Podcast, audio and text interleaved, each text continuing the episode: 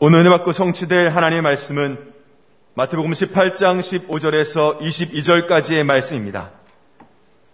내 형제가 죄를 범하거든 가서 너와 그 사람만 상대하여 권고하라. 만일 들으면 네가 내 형제를 얻은 것이요 만일 듣지 않거든 한두 사람을 데리고 가서 두세 증인의 입으로 말마다 확증하게 하라. 만일 그들의 말도 듣지 않거든 교회에 말하고 교회의 말도 듣지 않거든 이방인과 세리와 같이 여기라. 진실로 너희에게 이르노니 무엇이든지 너희가 땅에서 매면 하늘에서도 매일 것이요 무엇이든지 땅에서 풀면 하늘에서도 풀리리라. 진실로 다시 너희에게 이르노니 너희 중에 두 사람이 땅에서 합심하여 무엇이든지 구하면 하늘에 계신 내 아버지께서 그들을 위하여 이루게 하시리라. 두세 사람이 내 이름으로 모인 곳에는 나도 그들 중에 있느니라. 그때 베드로가 나와 이르되 주여 형제가 내게 죄를 범하면 몇 번이나 용서하여 주리이까? 7번까지 하오리이까? 예수께서 이르시되 내게 이르노니 7번뿐 아니라 7번을 70번까지라도 할지니라. 아멘. 신앙 고백합니다. 주는 그리스도시요 살아계신 하나님의 아들이십니다. 아멘. 우리 온라인 예배드리는 성도들, 우리 원리스홀, 갈릴리홀 서로 다 인사합시다. 마음속에 하나님의 나라를 회복합시다. 이거 되는 말씀 가지고 용서, 치유와 회복의 통로라는 제목으로 말씀을 드립니다. 우리가 매주를 살펴보고 있는 이 마태복음의 말씀의 핵심이 뭐냐? 그 특징 중 하나는 천국 비밀입니다. 천국 비밀에 대해서 아주 상세하고 하게 말씀하고 있는 것이 마태복음이, 예수님께서 공식 사역을 하신 이후에 선포하신 말씀이 뭐예요? 첫 말씀이 회개하라, 천국이 가까이 왔다, 그렇게 말씀하셨습니다. 그리고 이 주옥 같은 산상수훈의 말씀과 다양한 천국 비유를 통해서 천국 백성으로서 이 땅에 우리가 살면서 어떻게 살아야 될 것인가, 천국 갈 하나님의 자녀들이 이 땅에 잠시 살면서 어떤 삶을 살아야 되느냐에 대해서 말씀하셨습니다. 예수님께서 우리에게 이렇게 천국 비밀을 구체적으로 펼쳐서 보여주신 이유가 뭐냐? 앞으로 천국 가서 이제 천국 생활할 텐데, 천국 가서 천국을 누릴 텐데, 이 땅에 있으면서도 천국 가기 위한 예행 연습을 해라. 이 땅에서도 천국을 좀 누려봐라.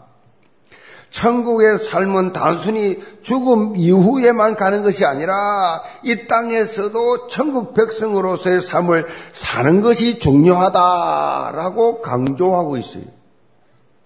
오늘 본문 보면 천국 백성으로서의 삶을 사는 데 있어서 아주 중요한 사실 하나를 강조하고 있는데, 그 강조가 뭐냐? 그것이 바로 용서의 삶이다. 그런데 용서 실천보다 쉽지 않습니다. 실천하기가 쉽지 않아요. 2부 예배를 드리고 나면 언제나 설교를 들은 목사님이 문자가 옵니다. 목사님, 내가 오늘 용서란 설교를 들으면서 내가 용서 못한 사람 몇 사람 있는데 정말 힘듭니다. 아직까지 용서 못하고 있습니다. 그만큼 힘들어. 목사도 힘들어. 도저히 용서할 수 없어. 너무 힘들게, 너무 아픔을 줬기 때문에 내가 지금까지 용서 못하고 있습니다. 이렇게 정말로 용서 실천 어렵습니다. 용서를 해야 할 상황이 된다는 것은 이미 뭐요? 내가 상처를 받고 고통 중에 있다는 증거예요. 이것을 넘어서는 것이 쉽지 않다. 내가 상처를 받았고 고통을 당했으면 그것을 복수하고 싶은 마음이 드는 것이 인간의 자연스러운 섭니다. 상처 입은 치유자 운다하드 힐러라고 하는 책을 쓴 헨리 나우엔이라는 분이 이런 고백했어요.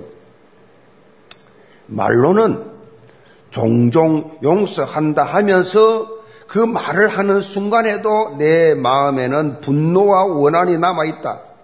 여전히 내가 옳다라는 말을 듣고 싶고 아직도 사과와 해명을 듣고 싶고 끝까지 너그레 용서한 데 대한 칭찬을 돌려받는 쾌감을 누리고 싶은 것이다. 그만큼 이 용서의 삶이 쉽지 않다라는 거지요. 용서했다 하지만 용서 안 했다는 겁니다. 이 마음속에서는. 그런데 예수님께서는 오늘 본문을 통해서 이것을 뛰어넘으라고 말씀하고 있어요.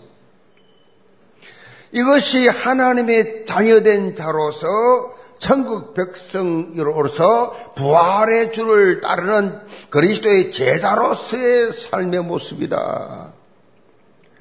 예수님께서 이렇게 용서의 메시지를 전하신 이유는 용서가 주는 놀라운 힘 때문이에요. 용서가 주는 놀라운 힘, 오늘 본문 말씀을 통해서 이런 용서의 힘이 무엇인지 실제로 발견을 하고 치유와 회복의 은혜를 누리는 증거의 길을 주님의 이름으로 축복합니다. 그럼 첫째로 생명을 회복시키는 용서입니다. 15절 봅니다. 너 형제가 죄를 범하거든 가서 너와 그 사람과만 상대하여 권고하라. 만일 들으면 너가 너 형제를 얻을 것이요 만일 듣지 않거든 한두 사람을 데리고 가서 두세 정인의 입으로 말마다 확정하게 하라. 만일 그들의 말도 듣지 않거든 교회의 말하고 교회의 말도 듣지 않거든 이방인과 세리와 같이 여기라. 이 말씀을 단순히 교회 공동체 안에서 어떤 문제를 일으킨 사람에 대해서 징계하거나 치리하는 내용으로 보아서 안 됩니다. 어떤 잘못을 그렇게 저지른 게 대해서 3번 정도 권면했는데도 불구하고 듣지 않으면 교회 공동체에서 쫓아내라 그런 의미가 아니에요. 이 말씀의 핵심이 뭐냐? 교회 공동체 안에 있는 형제가 어떤 실수를 했을 때 흉보거나 조롱거리가 그렇게 되게 하지 말라. 끝까지 그 영혼이 하나님과의 바른 관계를 회복하도록 도와줘라.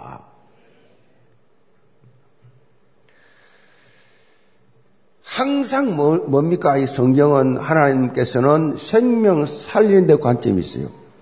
생명을 살리는데. 교회를 오래 다닌 사람이 얼마 다니지 않은 사람을 잘 모르고 실수했다고 해서 계속 그 형제 자매를 미워하고 정죄하면 그 자매가 교회에 있을 수가 없어요. 결국은 못 견뎌서 조용히 사라집니다. 마태복음 18장 말씀을 보면 한 영혼을 소중히 여기시는 예수 그리스도의 관심이 나 자신의 관심이 되어야 된다.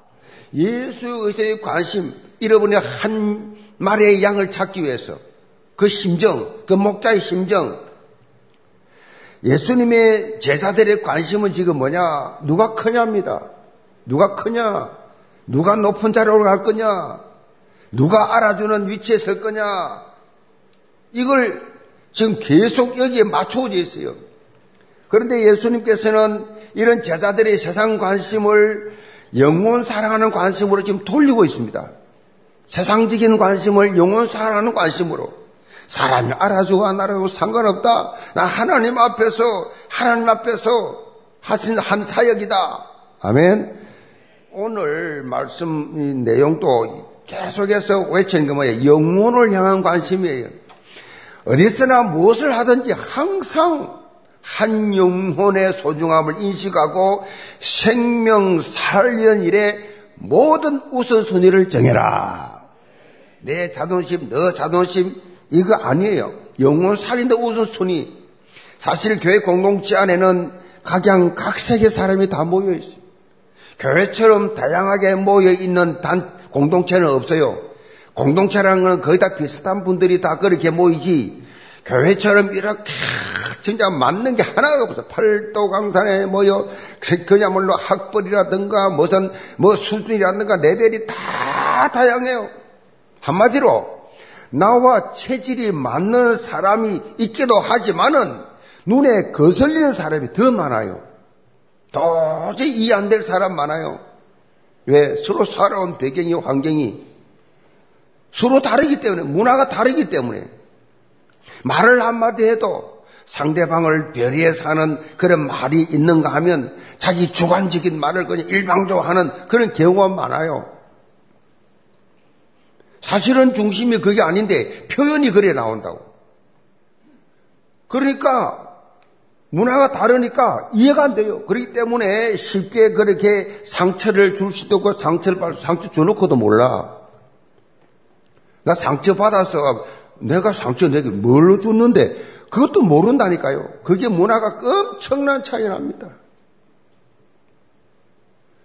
그러니까 사단은 말이요, 요걸 이용합니다. 요거. 우리 사단이 제일 장난치기 좋을 때가 교회밖에 없어요. 다른 데는 뭐 다 비슷하기 때문에 건드리기가 쉽지 않은데, 교회는 뭐 다양한 엄청 상처받는 사람들이 모여오는 데다가, 실패한 사람들이 몰려오는 데다가, 열등없이 비옷이 찌들린 사람들 건드리면 그냥 터지지 그냥. 그 교회 다니다가 상처받아서 안 나온 사람이 얼마나 많아요. 교회 출소하는 사람보다 안 나오는 사람이 더 많아요. 우리 교회만 하더라도 엄청나게 많아요. 그렇기 때문에 쉽게 상처를 주고 받을 수 있는 상황이 교회다는 걸 아셔야 돼요. 여러분, 부부도 가정에서도 렘넌트들 상담해보면요, 그의 가정에서 상처다 받아요. 아버지에게, 어머니가 누구예요? 자기를 낳아준 분이에요. 아니, 자기를 생명처럼 아끼고 올인해서 도와주고 있는데, 먹여주고, 재워주고, 공부시켜주고, 부모가 다 해주고 있는데 상처받아. 이런 억울한 일이 있어요. 그 부모가 볼 때 자기에게 상처받았다고 생각도 안 하고 있는데, 아이들은 전부 상처받고 있어요. 부모의 거의 대부분이. 이 사단이 그렇게 장난을 가정에서도 친다니까요. 심지어 부부 사이에도 사랑해서 결혼해서 사는데 수년 수십 년 살아도 상처받고 상처주고 서로 시험두고 낙심하고 끊임없이 요즘 황혼 이혼이 많대요. 그것도 70 넘어가지고 죽을 때 다 됐는데. 그러니까 그렇게 끊임없이 가족도 맞지 않는데 교회에 맞아요? 교회에 맞냐? 내 마음에 딱 들겠냐고요. 그래서 사단은요, 교회 공동체 들어와서 활동하고, 가정 공동체 들어와 활동하고, 그야말로 사단은 꽉 찼어요. 이 땅에 막이 덜 끌어 성도를 삼키려. 이 땅에 막이 덜 끌어. 그러니까 내 생각이 성령에 잡혔냐 사단에 잡혔냐, 미움이 있다 용서 못한다 잡힌 거예요. 그거 사단에게. 원리스가 못 되도록, 가정도 원리스 못 되도록, 교회도 원리스 못 되도록, 나라도 보세요. 잘라놓고, 남북을 잘라놓고, 한민족인데 서로 총을 대치하고 70년 넘게 이러고 있습니다. 지금 이거 누구 장난입니까? 서로 막 싸웁니다. 죽이겠다고. 그 무기를 만들고 막 수조를 가지고 만들어가지고 서로 싸우겠다. 누가 원하는 거냐고요, 이게 지금. 지구촌의 유일한 분단국이 우리나라가. 우리나라 사람들 정말 무서워요. 동독, 서독, 그냥 합해요. 다 합해요. 안 돼요. 한번 마음을 딱 먹으면 막 끝장을 본다. 사단이 좋아하는 체질이거든요. 본문 15절 보니까 내 형제가 죄를 범하거든. 그렇게 나와 있는데, 어떤 성경에는 너 형제가 내게 죄를 범하거든. 그래 나와 있어요. 너에게 죄를 범하거든. 제3자 입장에서 바라본 것이 아니라 나와 직접적 관계를 생각해 보라는 것입니다. 어떤 사람이 내게 무슨 죄를 저질렀을 때, 내가 아픔이나 상처를 주는 행동했을 때 어떻게 해야 되는가? 예수님의 말씀 한마디로 뭐라고 말씀하고 있냐? 용서해라. 다시 말하면, 한 사람이라도 이 땅에서 신앙생활을 하면서 하나님의 나라 누리면서 천국 백성으로서 원수 만들지 마라. 한 사람이라도. 그러니까 여러분 세상 살면서요, 한 사람이라도 보기 싫은 인간, 미워하는 사람 있으면 안 돼요. 안 돼요. 용서해야 돼요.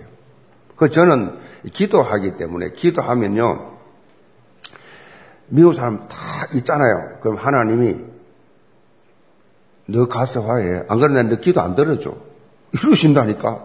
그래서 찾아가서 이런 누가 뭐 말 들려, 소문 들리면 나에 대해서 뭐 어느 목사가 뭐 그럼 찾아가요. 이랬다면 아유 아닙니다. 저 그런 일 없습니다. 그러면서 그 모습이 벌벌 떨어요. 그러면 했단 전 거지. 그럼 어떻게 해요? 화해가 되는 거지. 그리고 화해가 그래요. 혹시 나도 사람인데 혹시라도 그래서 오해했으면 오해 풀어라. 우리 기도하는 사람들이 이걸 계속 이렇게 해서 안 되잖아. 그리고 풀어. 지구상에 한 명도 없어요. 저는 지구상에 미워한 사람 저 인간 두고 보자. 갈고리 딱 끌고. 없어요. 왜 기도를 하다 보면 하나님이 말씀하십니까? 지금 여러분 관계가 불편한 사람이 있습니까? 사실 인간 관계가 불편한 거 미워하는 사람이 있습니다. 그런데 미운 사람을 향해서 분노를 가지고 있으면 그것은 뭐요? 여러분 자신이 먼저 상해요. 미워한 사람 계속 미워하면요, 여러분 상한다고요. 건강하지 않아요. 건강에 도움이 안 돼요. 철학자 세네카는요, 분노의 마음을 품으면, 미워하는 마음을 품으면 그 독의 절반은 이미 자기가 마시는 셈이 된다. 그렇게 말했어요. 사람이 이렇게 누굴 미워하잖아요. 미워하면요, 자기는 몰라요. 그 속에서 말이요, 몸이 그냥 알칼리가 산성으로 변해요. 제가 옛날에 텔레비에서 봤어요. 텔레비에서 봤는데요, 원숭이를 딱 요래 사지를 딱 묶어놓고요, 딱 요래 묶어놓고, 위 내시경을 딱 넣어놓고요, 머리를 때려요. 머리를 탁탁 때리면, 이 원숭이가 얼마나 스트레스 받아요. 딱 묶어놓고 때리니까, 화를 확 내니까요, 위에서 피가 뚝뚝 떨어져요. 와, 놀래. 나 잊을 수가 없어요. 화를 내는데 위가 피가 없잖아요. 근데 피가 나오더니 피가 뚝뚝 떨어져. 화를 내면 이 정도라는 것입니다. 위에서 피 떨어진다니까요, 화를 내면. 피가 뚝뚝 떨어져. 그러니까 무슨 말입니까? 분노를 하게 하면 독이 말에 나오는데, 이미 다 마신 거예요. 반일을 마셨다 그러는데 그 이상 마셔본 거예요. 분노의 마음, 억울한 마음, 이 미움의 마음. 품을수록 자신을 죽이는 겁니다.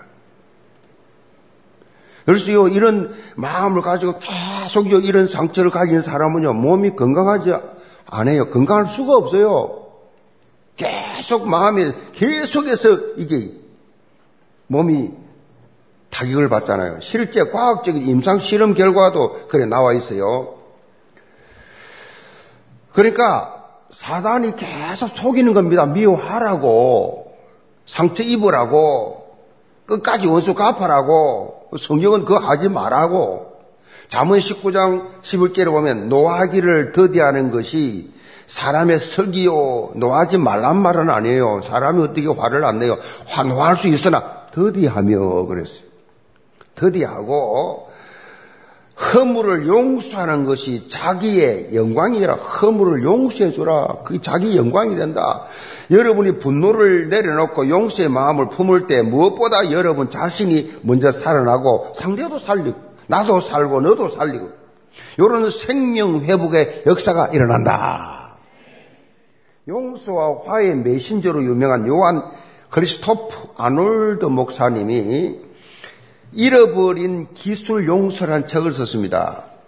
잃어버린 기술 용서라는 이 책에서 이런 걸 강조했습니다. 용서를 해야 하는 데는 매우 현실적인 이유들이 있습니다. 누군가 나에게 잘못을 저질렀을 경우에 우리가 복수를 선택했다면 우리의 삶은 분노로 타오를 것입니다. 그리고 안 갚음을 했다 하더라도 남는 것은 공허뿐일 것입니다.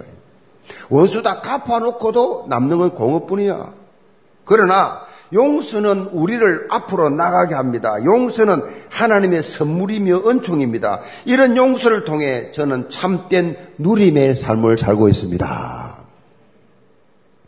잘 먹는 사람 많잖아요. 상처 준 사람 많잖아요. 기분 나쁜 사람 많잖아요. 용서하면 누리게 됩니다. 용서 안 하는데 어떻게 누려집니까? 못 누리지요. 용서는 이렇게 창세기 3장으로 인하여 뒤틀려버린 이 관계를 회복시키고 살리는 힘이 있어요.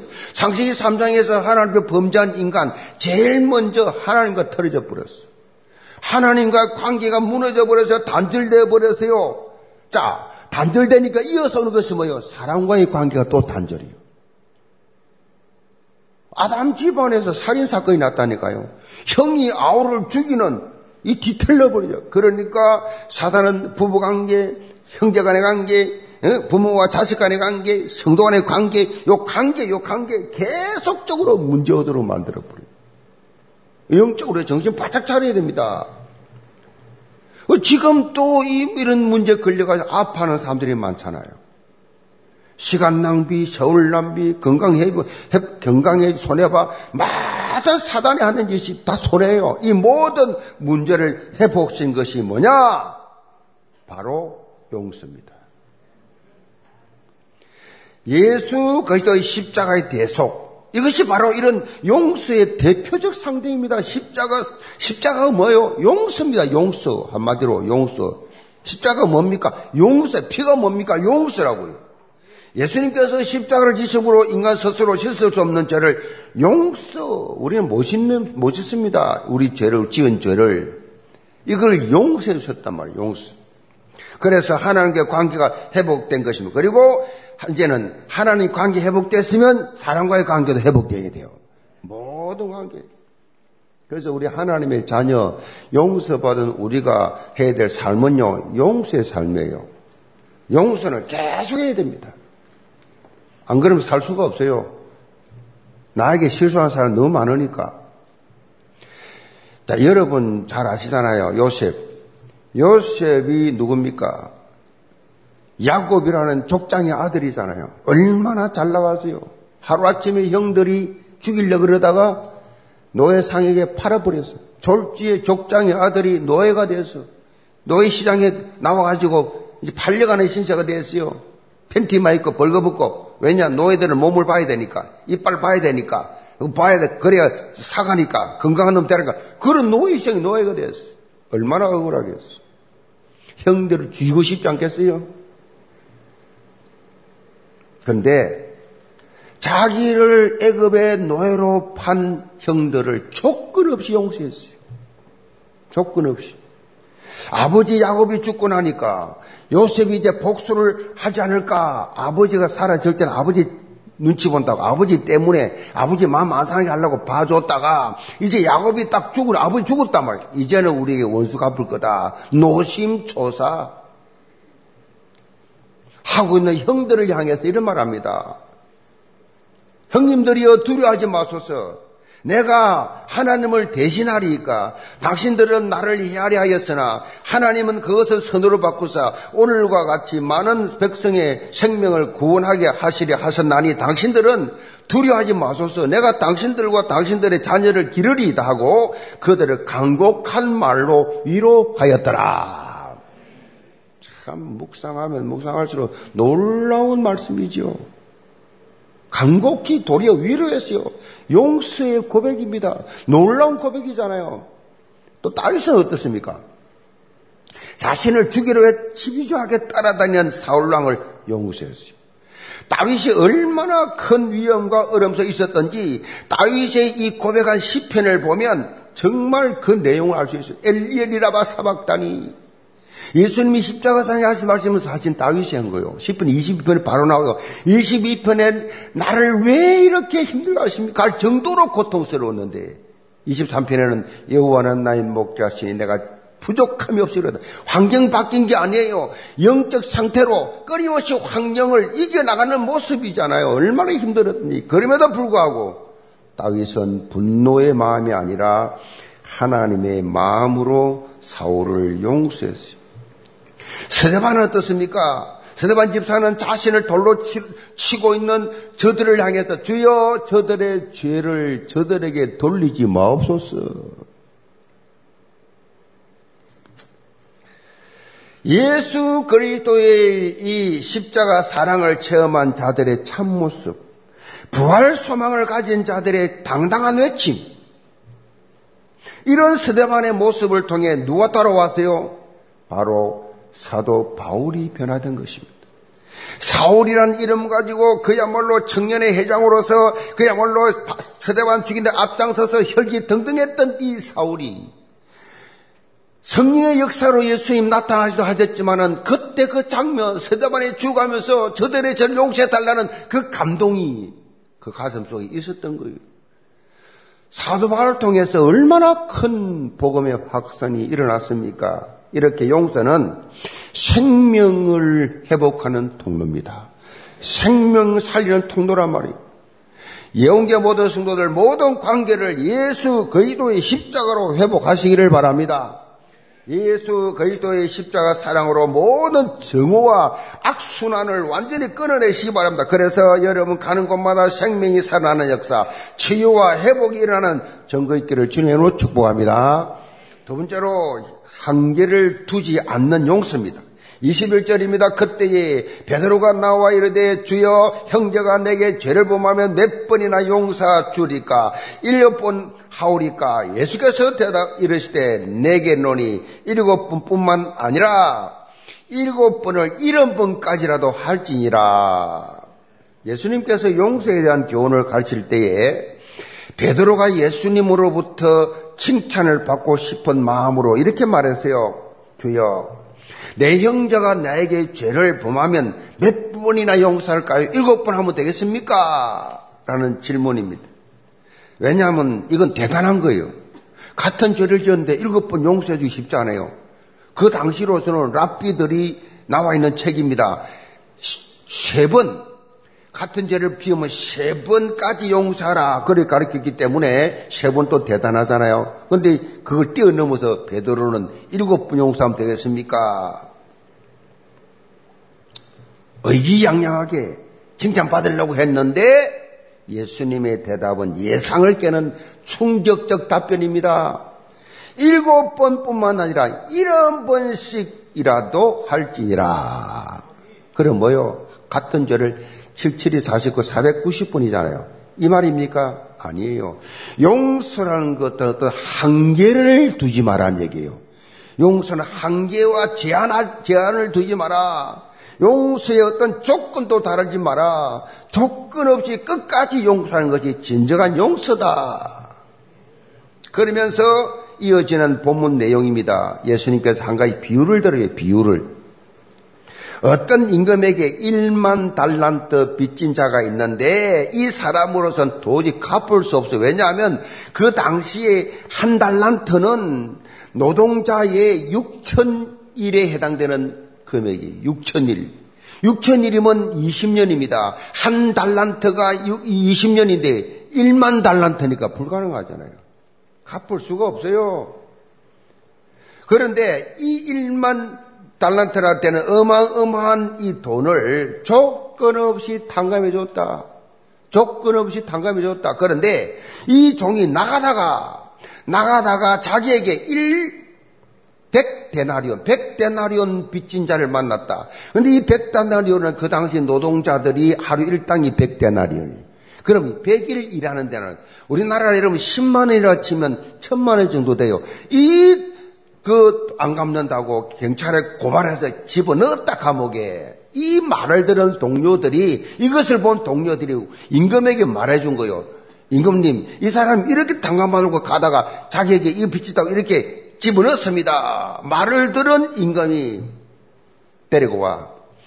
이 사람을 불러가지고 주인이 뭐라 했어요? 노하여 화를 냈습니다. 너 다 갚아. 평생 노력해도 못 갚을 1만 달러 다 갚아라고 감옥에 가두어 버렸다는 내용이에요. 자, 이 비유를 말씀하신 예수님께서 이렇게 결론 내립니다. 35절. 너희가 각각 마음으로부터 형제를 용서하지 아니하면 나의 하늘 아버지께서도 너희에게 이와 같이 하시리라. 이와 같이 하시리라. 용서하지 아니하면 나도 널 용서 못하겠다. 이 비유에서 1만 달란트는 우리 스스로 해결할 수 없는 죄를 말하죠. 죄. 절대 인간 노력 안 되는 죄. 그리고 100데나리온은 세상에서 받은 상처지요. 상처, 분노, 미움 이런 거지요. 우리는 도저히 갚을 수 없는 1만 달란트 탕감받은 존재입니다. 그런데 나에게 100데나리온 같은 상처 줬다고, 내게 손에 입혔다고, 분노, 미움 같은 것에 매여서 다른 사람을 용서하지 못한 것은 하나님의 뜻과 전혀 합당하지 않다라는 말씀이.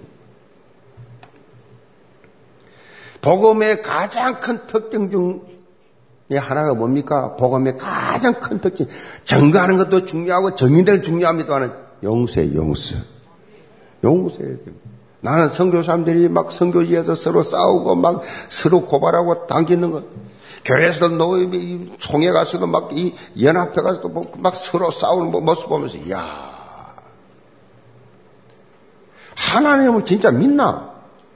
정말 예수를 믿나? 구원 받았나? 저 양심이, 신앙 양심이 있나?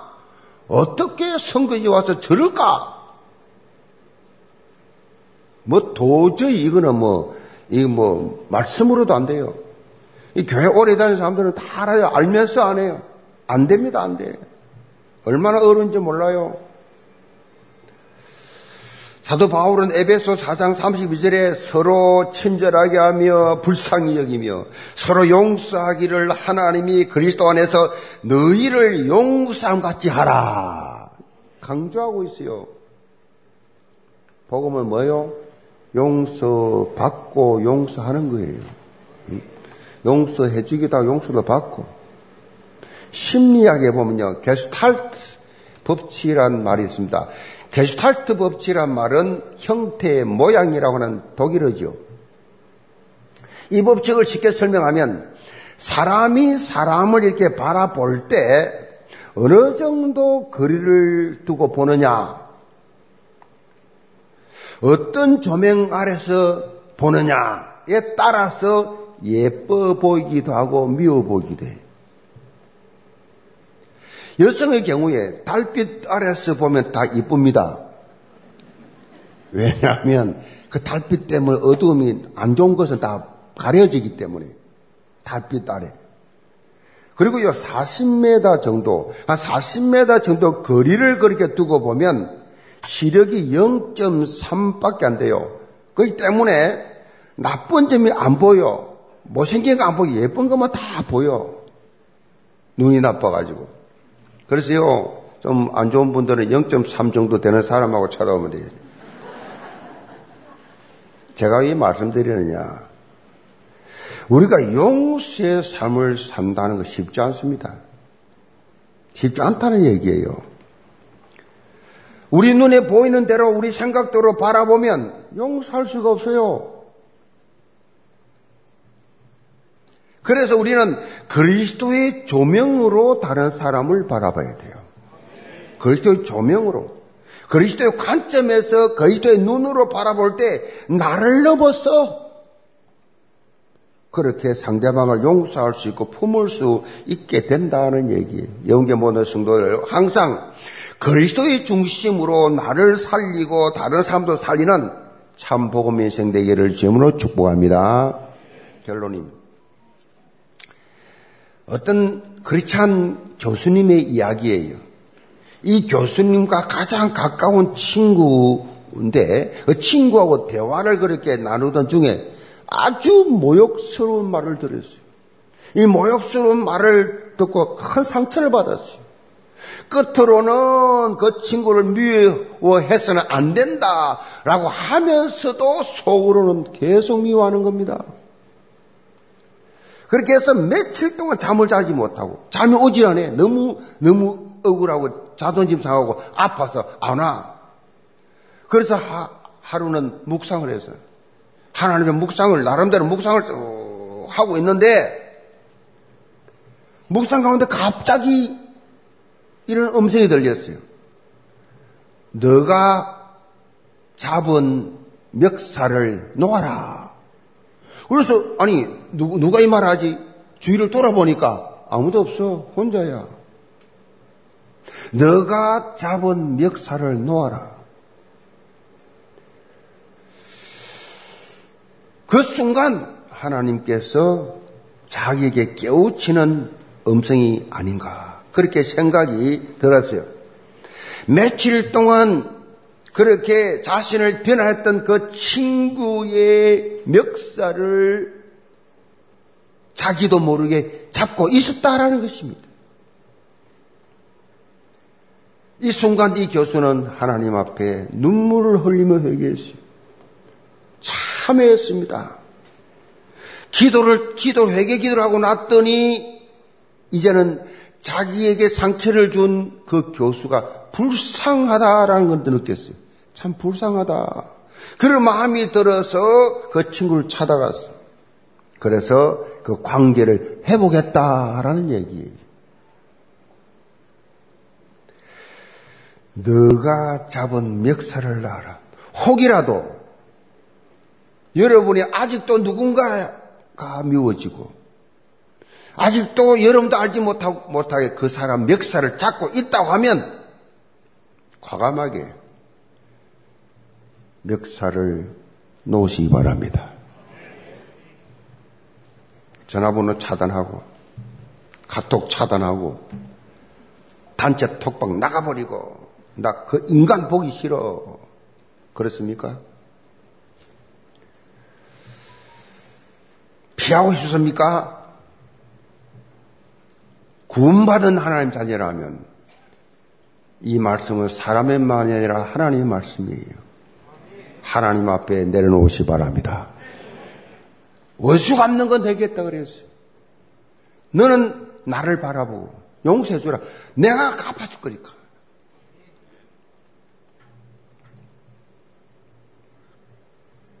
예수 그리스도를 통해 주어진 놀라운 용서의 감격, 이 은혜의식, 이거를 무장하시기 바랍니다. 은혜의식. 영계전 성도는 이 용서의 한계와 조건을 두지 말고 용서의 복음 속으로 그렇게 들어가서 모든 관계를 회복하는 영적 피스메이커, 원리스메이커 다 되시기를 주님으로 축복합니다. 기도합시다. 아버지 하나님, 이 땅에서 하나님의 나라를 누리고 이 땅에서 하나님과 소통하면서 기도응답 받으며 살 수 있는 용서의 감격이 오늘 이 시간부터 일어나게 하여 주옵소서. 그래서 생명 살리는 용서, 한계를 뛰어넘는 용서, 하나님의 사람으로서 생명을 살려낼 수 있는 이 일에 하나 되는 놀라운 구원의 역사가 일어나게 하여 주옵소서. 예수의 손 받들어 기도합니다. 아멘.